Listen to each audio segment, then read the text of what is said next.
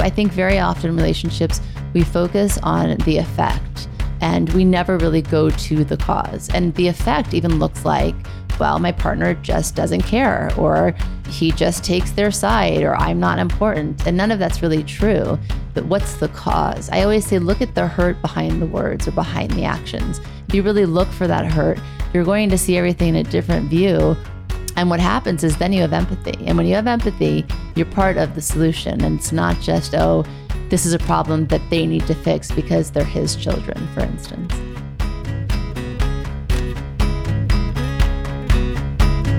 Welcome to the Spiritually Hungry Podcast, episode 97. So, we had such a good time answering your relationship questions last week. We decided to devote another episode to it. Back in New York City, storm is coming. I see out the window. How are you doing?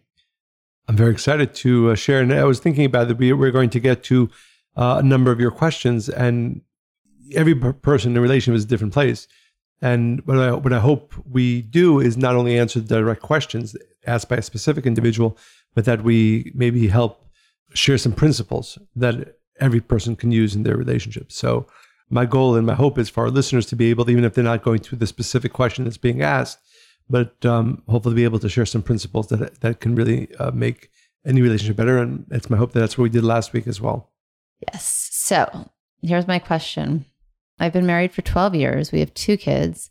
My wife and I have struggled on and off. I often feel like maybe I don't love her. We're complete opposites. She denies me sex a lot. This last time was for four months. During that time, I met someone at work that I click with. We've hung out and we text often. She's going through a divorce. I mean, the story's getting worse. I'm falling for her, but I'm conflicted. She's just gotten out of her marriage and I'm still in mine.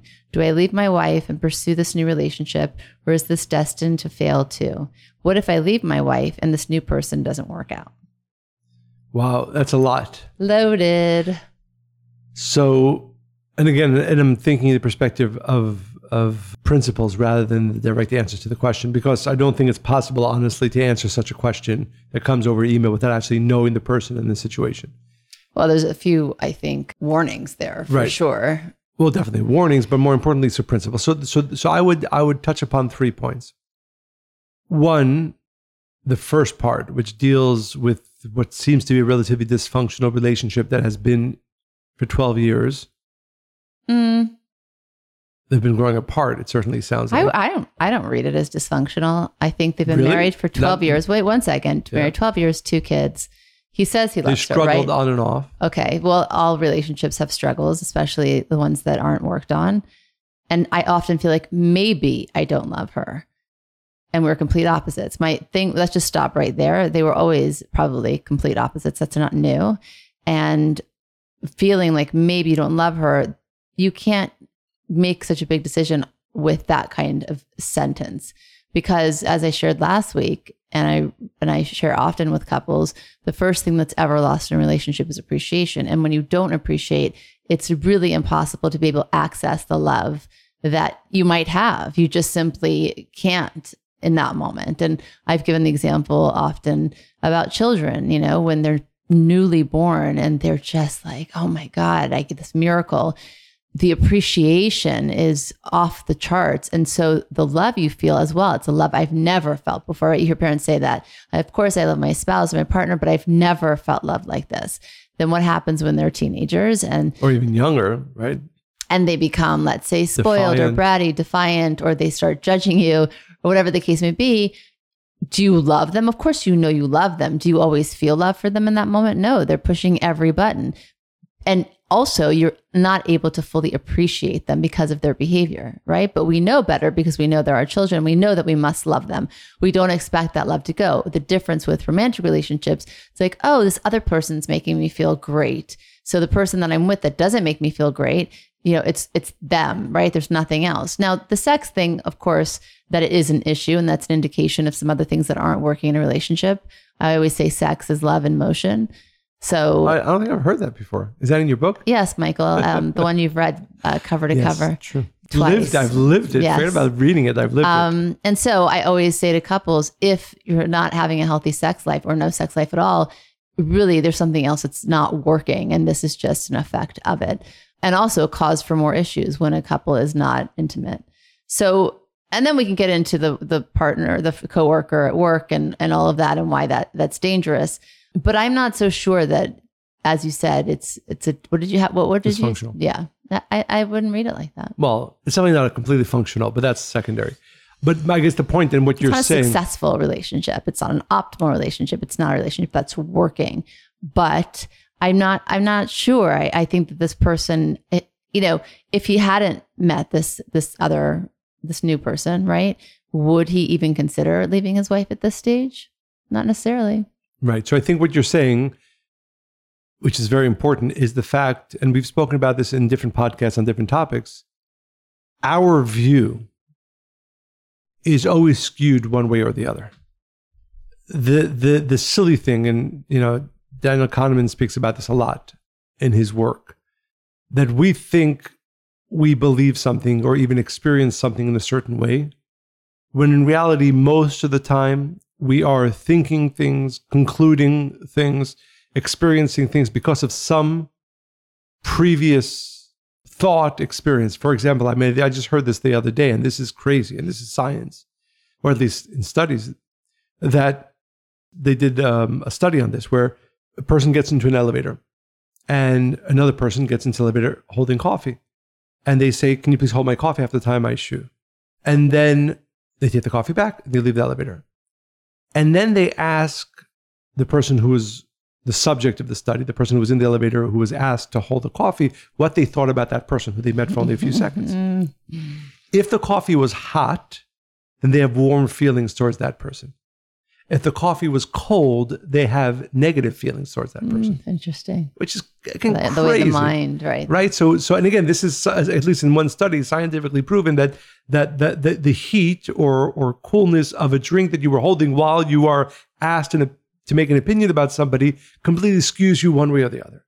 And this is just one of of countless countless studies that hopefully make it very clear to every single one of us that our conclusions our opinions are very subjective if not completely so of course, again, most of us aren't crazy, so there's always a kernel of reality upon which it is based. But as a whole, our opinions are very, very subjective. And what's more important, subjective in ways that we can't even access. Right? If you, the person in the elevator, if you ask them a thousand times, why do you have such warm feelings with that person? They will never say, well, oh, it's because I was holding a warm drink in my hand.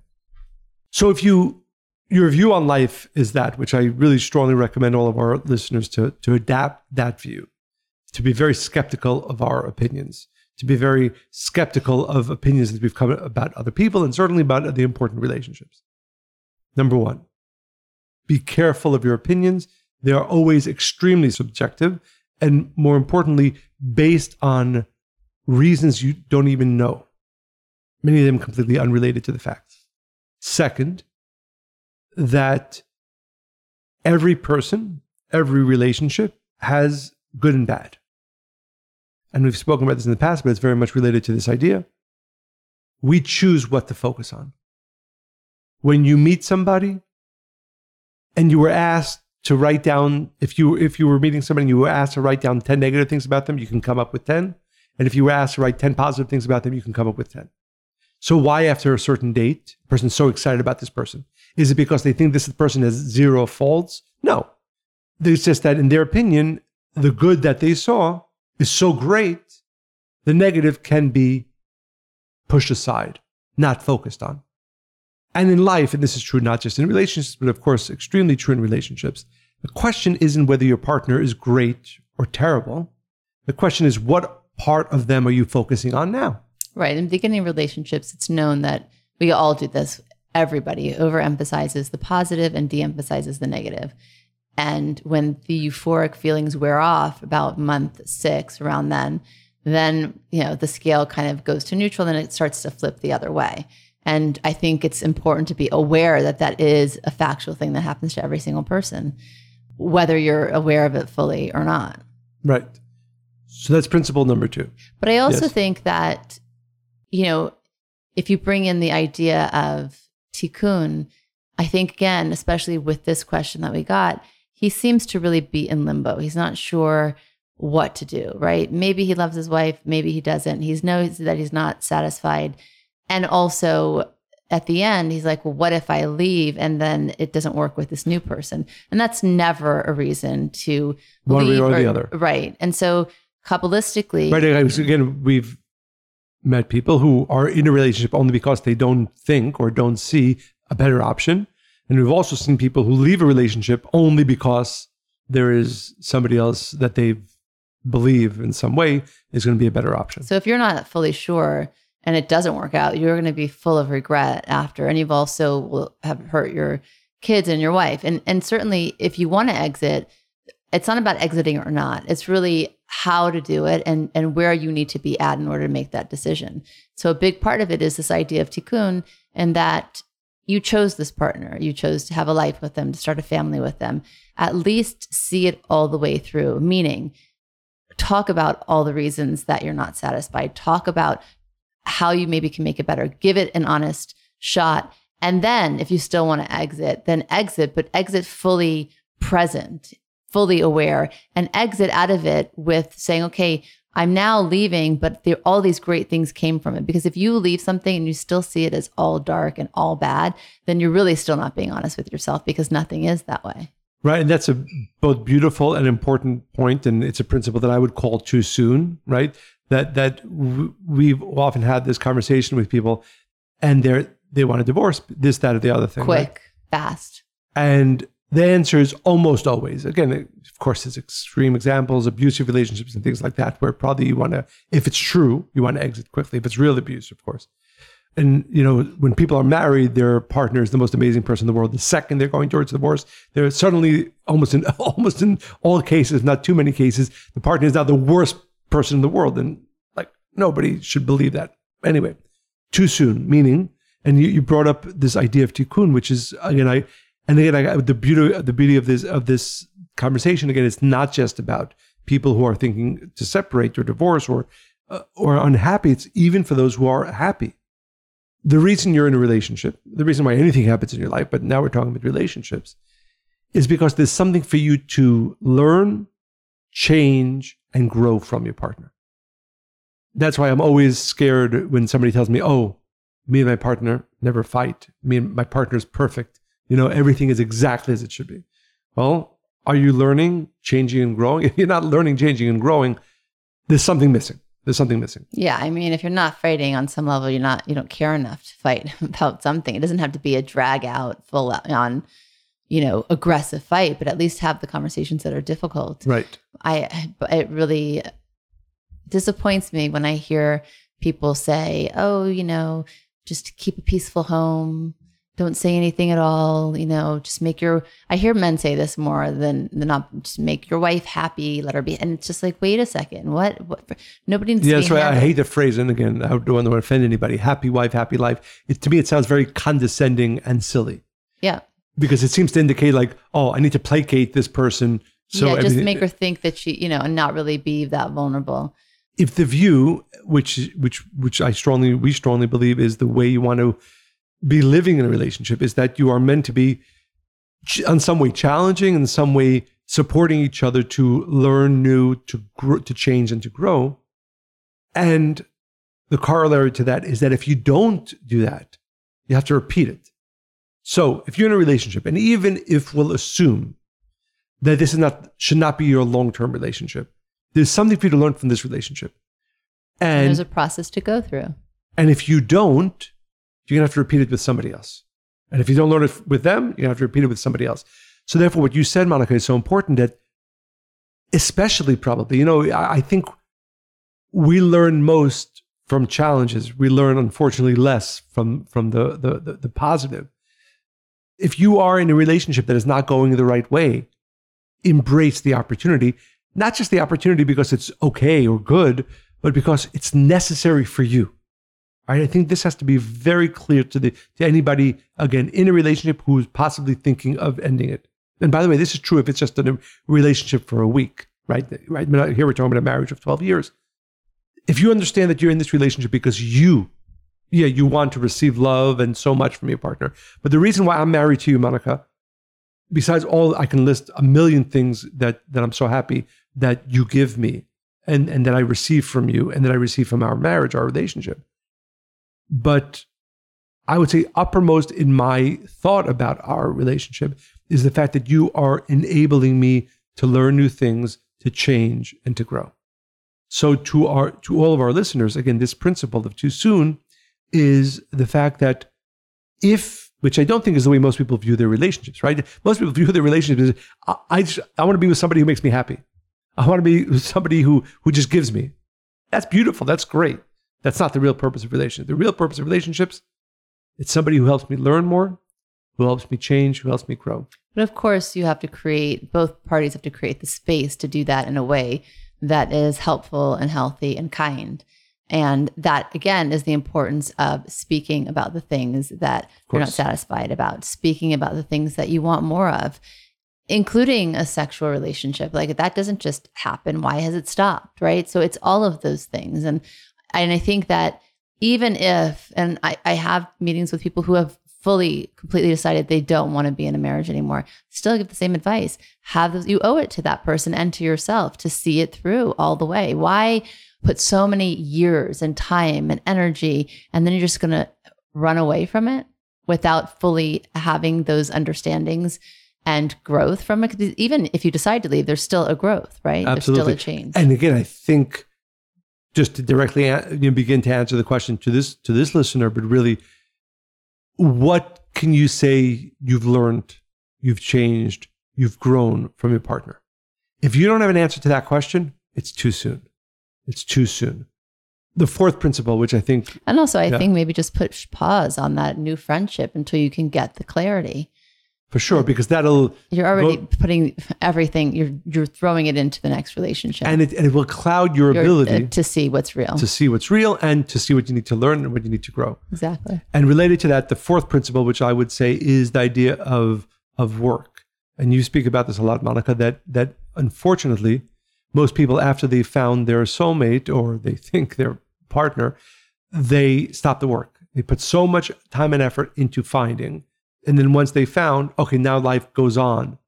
The only way that any relationship, any relationship can become the most powerful, fulfilling, beautiful, loving relationship is if work is invested in work. Again, some people don't like that word. It has negative connotation, hard work, maybe, but investment of time and effort. Mm-hmm how are you pushing yourself and your partner together and this hopefully in a positive sense before there are any problems but even before to, pushing how much how much thought do you put there? Right. Do you even think about investing or think about how could this be better or how could i show up more? How can they show up more for me? And, and really find proactive ways to do that. Right for right. most people it's not even a thought. Forget about an action. Right. So four principles really for any relationship but certainly a, a relationship for which you have a question meaning question should I continue, should I not continue? One is the understanding that your view is going to be sub- is completely subjective, so don't trust it too much. Of course, you have to listen to what your mind is telling you, but remember that it's very, very subjective. Number two, that you are. And I think a way to go back to awakening the appreciation is think back to when you got married. Try to remember the things that you liked about your partner, what you were drawn to them what drew you to them, what you enjoyed doing. Think about the times you laughed together, the experience you had, because the truth the matter is probably not remembering any of that. In fact, many people rewrite history. It's something that happens a lot. I remember I met with somebody, I was like, okay, and she wanted to leave her husband. And I did this exercise with her and I said, go back to your wedding day. What was like? She's like, it was the worst day ever. It was raining. I mean, she listed every, but before that, when I first met her, right, when she was just happy and that was not a source of disappointment for her, you know, it was the best day ever. And right. she completely had erased that from her mind and only remembered the few things that, you know, didn't go right, but didn't bother her at the time. Right. And therefore, I think what, what you said is so important. I think a question to, to this to this listener who wrote in this question, but really to all of our listeners, if you're going to end a relationship, the first question you should ask yourself is how many good things do I see in my ex partner to be? If that list is empty, you're not ready to leave because you're you're we talked about subjective we talked about focusing on the good or the bad you are completely in the wrong Yeah, you can make a list of 10 things and still say, okay, but still this and this and this is not working. I don't see a future for it. And assume And that's you, okay. Yeah, that's okay. But- But, if you're, and, anyway, and this is the crazy thing. You, you see, you meet people who are entering divorce and suddenly their, their partner or their ex-partner to be is evil incarnate. Come on. You were together for five years, for 10 years, 15 years. How did you, you were so, and people use these Unless words. they did something really Of course. horrendous. of course, there are the 3%, let's say, who are terrible people, or at least I wouldn't say terribly, who behave terribly. But the rest of us, the other 97% of relationships, when, and again, we've seen this. We've seen people who are in love, they, they see such great things about each other. And then the week after, or whatever that time comes, there's literally, literally no good. Literally, this person is so evil. That's proof that not only are you seeing subjectively, you're seeing wrong. So, so to what you said is that when we talk about uh, the, the the the acceptance of the fact that our views of our relationships is is going to be subjective and often of, of subjective around things that we're not even aware of. Number two, that we're making a choice to see the positive or ne- or the negative. If you can make a list of ten good things about your partner or ex partner to be, you're definitely not ready. Which brings us to the third point: too soon. Third principle. Like Monica said, you have a tikkun with this person. You, for you, forget about them. There's ways that you need to learn, change, and grow. If not, they If wouldn't be in your movie. Exactly. That's and fact. worse than that, if you don't learn, change, and grow from this relationship, the next relationship will have a lot of the same uh, uh, parts, areas, things. So you better correct it now, and then maybe leave, but correct it. So can you make a list of things that you need or did change, learn, and grow from this relationship? And then fourth, as we said, is work. Can you honestly tell yourself, and sometimes the answer is yes, that you've invested the necessary work to make this relationship or any relationship the, the most powerful and beautiful relationship as it is meant to be. And again, these four principles are good for to answer this question, but also powerful for anybody who's in a positive relationship. Make sure you're doing these four things. Make sure you're not being too subjective. Make sure that you're focusing again more and more on the positive. Make sure that you're not making decisions too soon. And most importantly, that you're investing the work. So to answer this question, I think it's obvious, right? right? The answer is, again, without knowing this person, is that do the work that we just spoke about. All four steps. Stop this other relationship that you're developing and focus on these four areas with this person. And if you can answer the questions as we've as we've posed them, and you can create these lists as we've said them, then maybe you're ready to think about separating. But without these four, again, of course, everybody's And also, free to- there's some dangerous belief systems here. Like, do I leave my wife and pursue this new relationship, or is this destined to fail too? If you believe that you're destined for failure in relationships, like there's things that need to be sorted out here just for that person Of alone. Of course. So I have a question for you. This is a very practical one, but again, let's hope that we, as we answer this, we can No, I don't know. uh, we can create some principles for all of our listeners, whether they're in a, a cha- they have some challenges in their relationships or everything's going smoothly. So this is both mine and my husband's second marriage, and we both have children from those previous marriages. I have one who lives with us and visits dad every other weekend. His three kids visit every other weekend. His kids are disrespectful. They make huge messes. They don't clean up. They leave their dirty dishes all over the house. They're destructive to furniture, scoff the walls, break chairs, and talk back. I'm sorry, I'm just going to get a quick break break. I don't know if I ever told you the story. This reminds me around 1980 or so. We had moved from Israel to New York.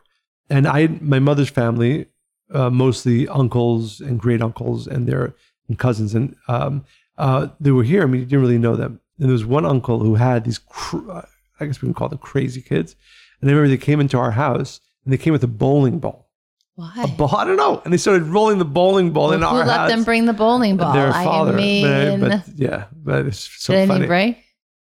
And I think my parents uh, made it very clear they will not be rolling their bowling ball anymore in our house. Anyway, back to the question. Their dad can control them and he doesn't get tough with them because he fears that if he comes down too hard on them, they won't want to visit him anymore. And we've heard this from, from other people, other relationships as well. It's unfair to my child who has rules and boundaries. There are two sets of rules for his kids and mine. Basically, mine has rules and his have none. And on top of that, it always falls on me to clean up after them. Our relationship is pretty good except when his kids are here. I dread it. I try to set boundaries and explain my perspective to him, but it always devolves into a fight where he shouts, Fine, you hate my kids. I won't have them come over anymore. I'll get a hotel and we'll stay at my mom's.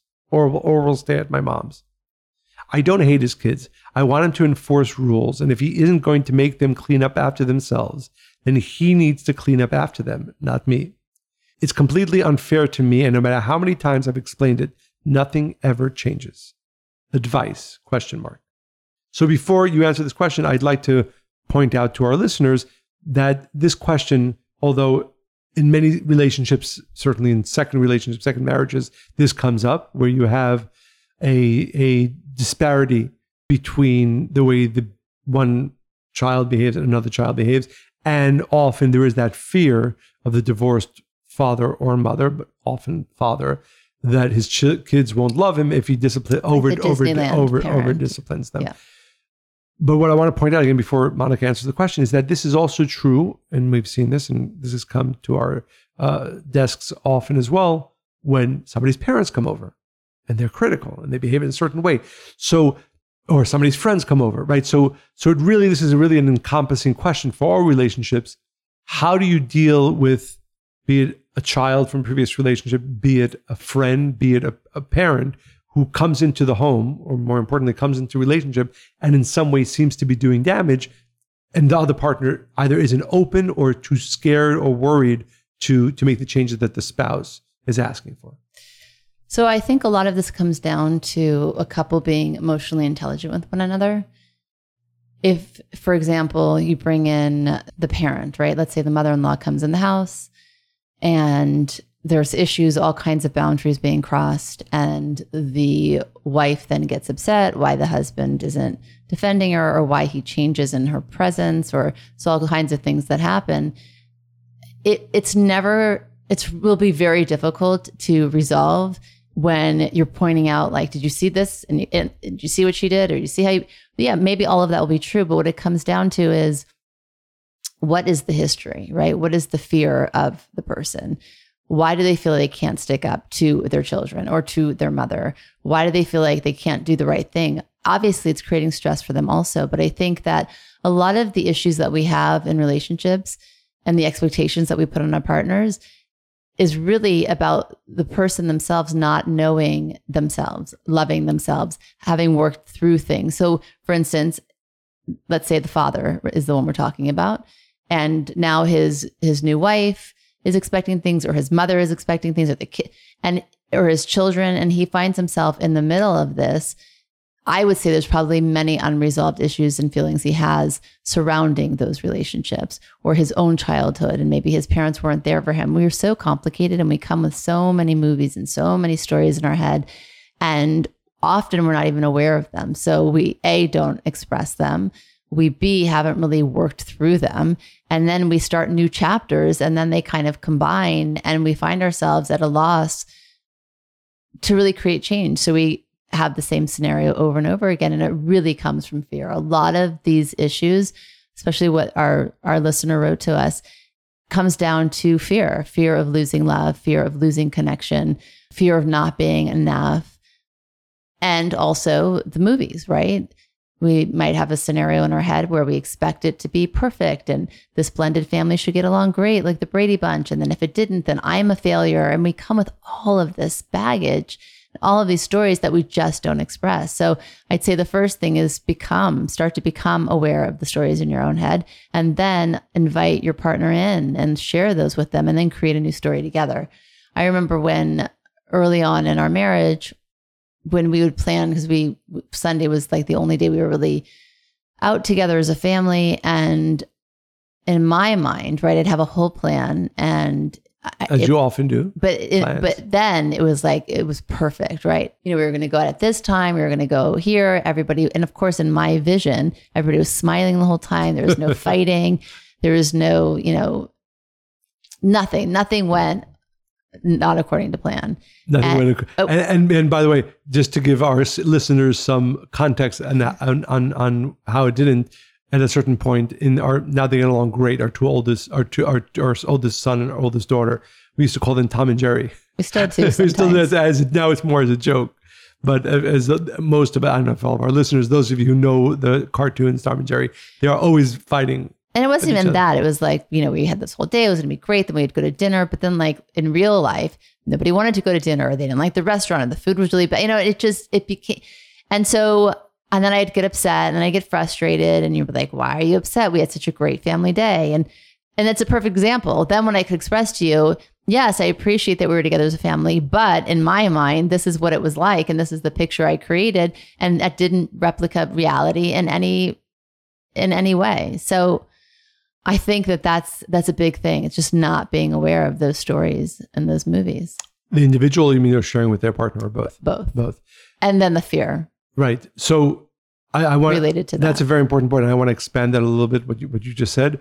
So how would therefore, to directly answering the question, uh, to the, what this the listener. the advice. Yeah. So I would say first give your partner the benefit of the doubt. Try to imagine why they are handling this the way they are.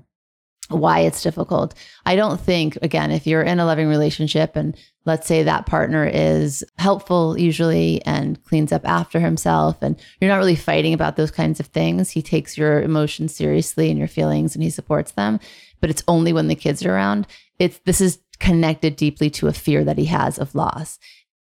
Navigate that conversation.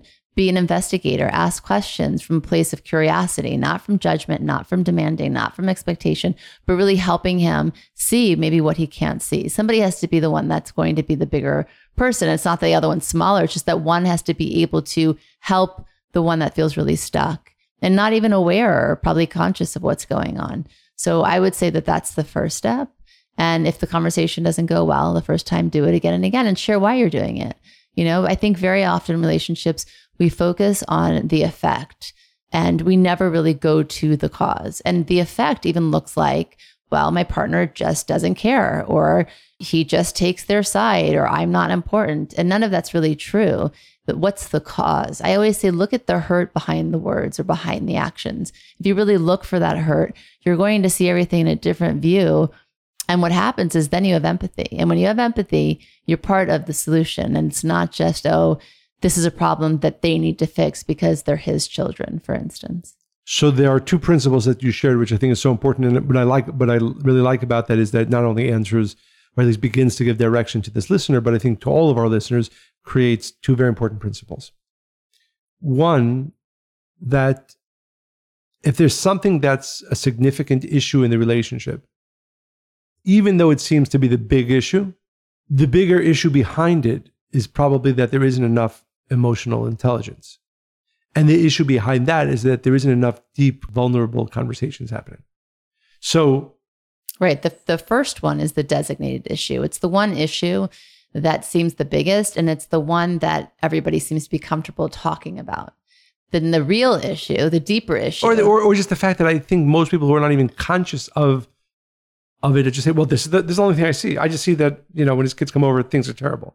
Right. I think, I think most people aren't, unfortunately, even self aware or emotionally intelligent enough about themselves and certainly their partner to say the real issue behind it is the fact that we're not close enough.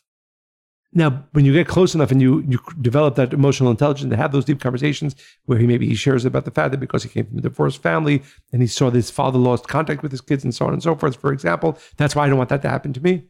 Beautiful. You've now gotten closer. The beautiful thing about what you said, Monica, is the fact that when you view the problems in that way, that okay, this is the problem, and we do have to come to a solution about this. But the bigger thing that it's pointing to is the fact that we're not close enough, that we are do not have enough emotional awareness because we haven't had those vulnerable conversations. to Then no one's fault. Maybe To that no- per- they just don't have Yeah, access to it. but that. do it now. When any issue comes up, rather than first going at, oh, you better yell at your kids next time they come here. and I'm right say- and you're wrong. And all of this, all of the examples she gave were things that create more separation. We have two sets of rules for the kids. I'm cleaning up. That creates resentment if you do that over and over again. You can see how leaving that untouched and unpacked is going to create a whole bunch of other problems in the relationship that they're not even aware of yet. And what's what's beautiful about what you said, I know you often use this word as well, which is so important in this case and in any case of a an issue that comes up in a relationship, be curious. Right? Because and again, this is not natural. I'll be really clear to our listeners. But what, what Monica often says to do is not the natural instinct, right? The natural instinct is if there's something that's not working, I want to solve this. As opposed to saying, no, everything can be a way to deepen our relationship. Everything needs to be a way to deepen our relationship. And rather than suggesting to this listener to sit down her husband and say, listen, you next time your kids come, they cannot do this, they better not do that, and so on. Say, but really come from a place of vulnerability and love and curiosity. And really come to understand on the deepest level why is it that it's that he's so scared to reprimand them? Why is it that he allows them to behave? And you will learn so many things. And most importantly, it'll make you that much closer. And then, by the way, with that new emotional intelligence, with that new closeness developed coming from really a non judgmental, open, vulnerable place, and curiosity about why he is behaving as he is behaving in this situation, you will grow closer. And by the way, from that closeness, you will probably together find a pretty positive solution to this issue. Yes. Even if you had the best, and you had the best relationship advisor here with Monica, even if you had the best relationship advisor and they just told you how to solve this issue, you'd be mi- missing at least a great opportunity and maybe not even possible to solve it without it any issue that's coming up in the relationship, it is an opportunity. But you have to come with a vulnerability, with a curiosity, and really take the time to have the conversation about the deep underpinnings, emotionally, historically, and otherwise, why your partner is behaving in this way. And then, as I said, the beauty of it is that you'll get closer, you'll be vul- more vulnerable. And from that vulnerability and really togetherness, you'll be able to find solutions together which you will not be able to find unless you begin in that way. And again, and all of these, all really, if you're in a healthy relationship, conflicts are such an opportunity to create closeness and deeper connection. That is why it's so necessary to fight and to speak about these things and to work through them. Because if not, you're hiding parts of yourself, you're hiding your feelings, and it creates a lot of other negative feelings.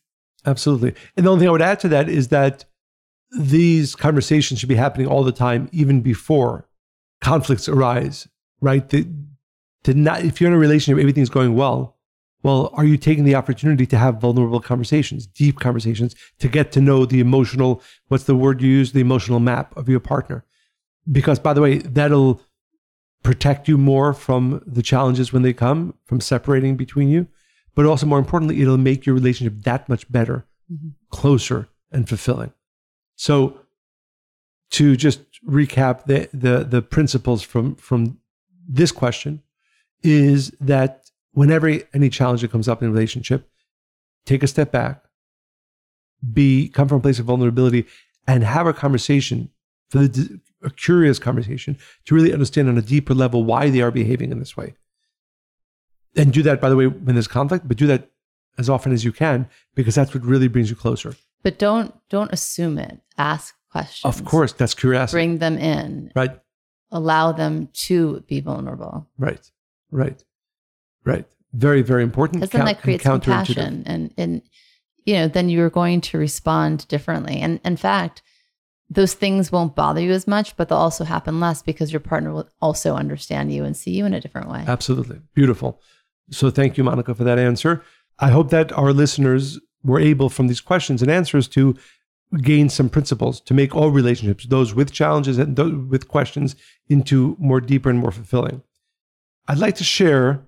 It's been a, a few episodes since we shared a, a story, and this one is so Monica and I both when we read it, we were like, we have to share this with our with our listeners. So this is from a listener, uh, Sheila. Uh, this was regarding episode 93, the purpose of sadness, five ways it can help you grow. And she writes the following. This has been a, an incredibly helpful podcast, and I thank you both for your wisdom. I'm incredibly sad at this time because my husband is terminally ill. The light bulb went on that, of course, I'm very sad. So I've stayed with that sadness and, more importantly, allowed myself to feel it, and I wept. Looking forward to next week's talk. I love you both. Mm. So, Sheila, first of all, it makes it's both humbling and beautiful for us to hear that our words, our podcast, is helping, especially in such painful times for our listeners. And um, if in any way we can help a person go through the painful challenges of life, it makes us and our work very fulfilling. So I want to thank you for having the vulnerability to share this with us. And we're sending And- you and so much us. support Yes. and love and light. Yes, and again, as I said, it may, when we read that, it's you know we we we know that all of the thousands of listeners, there must be every week something wisdom, inspiration that we share. But it's when we hear stories like that, it really um, awakens within within us both the desire and the motivation to continue to share and share with all of our listeners. So as always, continue to send your questions, comments, and stories to Monica and Michael at Kabbalah.com as we've shown in the past two episodes, we read all the questions. We answer many of them. So if you want the opportunity for us to directly answer any of your questions on any topic, please make sure to continue to send them and continue to write your stories, inspirational ideas, as Sheila did with all of us and with all of you. I'm sure that our listeners, if not simply only ourselves, will find them very inspiring and motivating. And as always, make sure to share this podcast with everybody you know. Go to Apple Podcasts, write five star reviews, and anywhere you get your podcast from, write positive reviews. Hopefully, they're positive. And um, as always, we hope you enjoyed listening to this podcast as much as we enjoyed recording it. Stay spiritually hungry. Bye.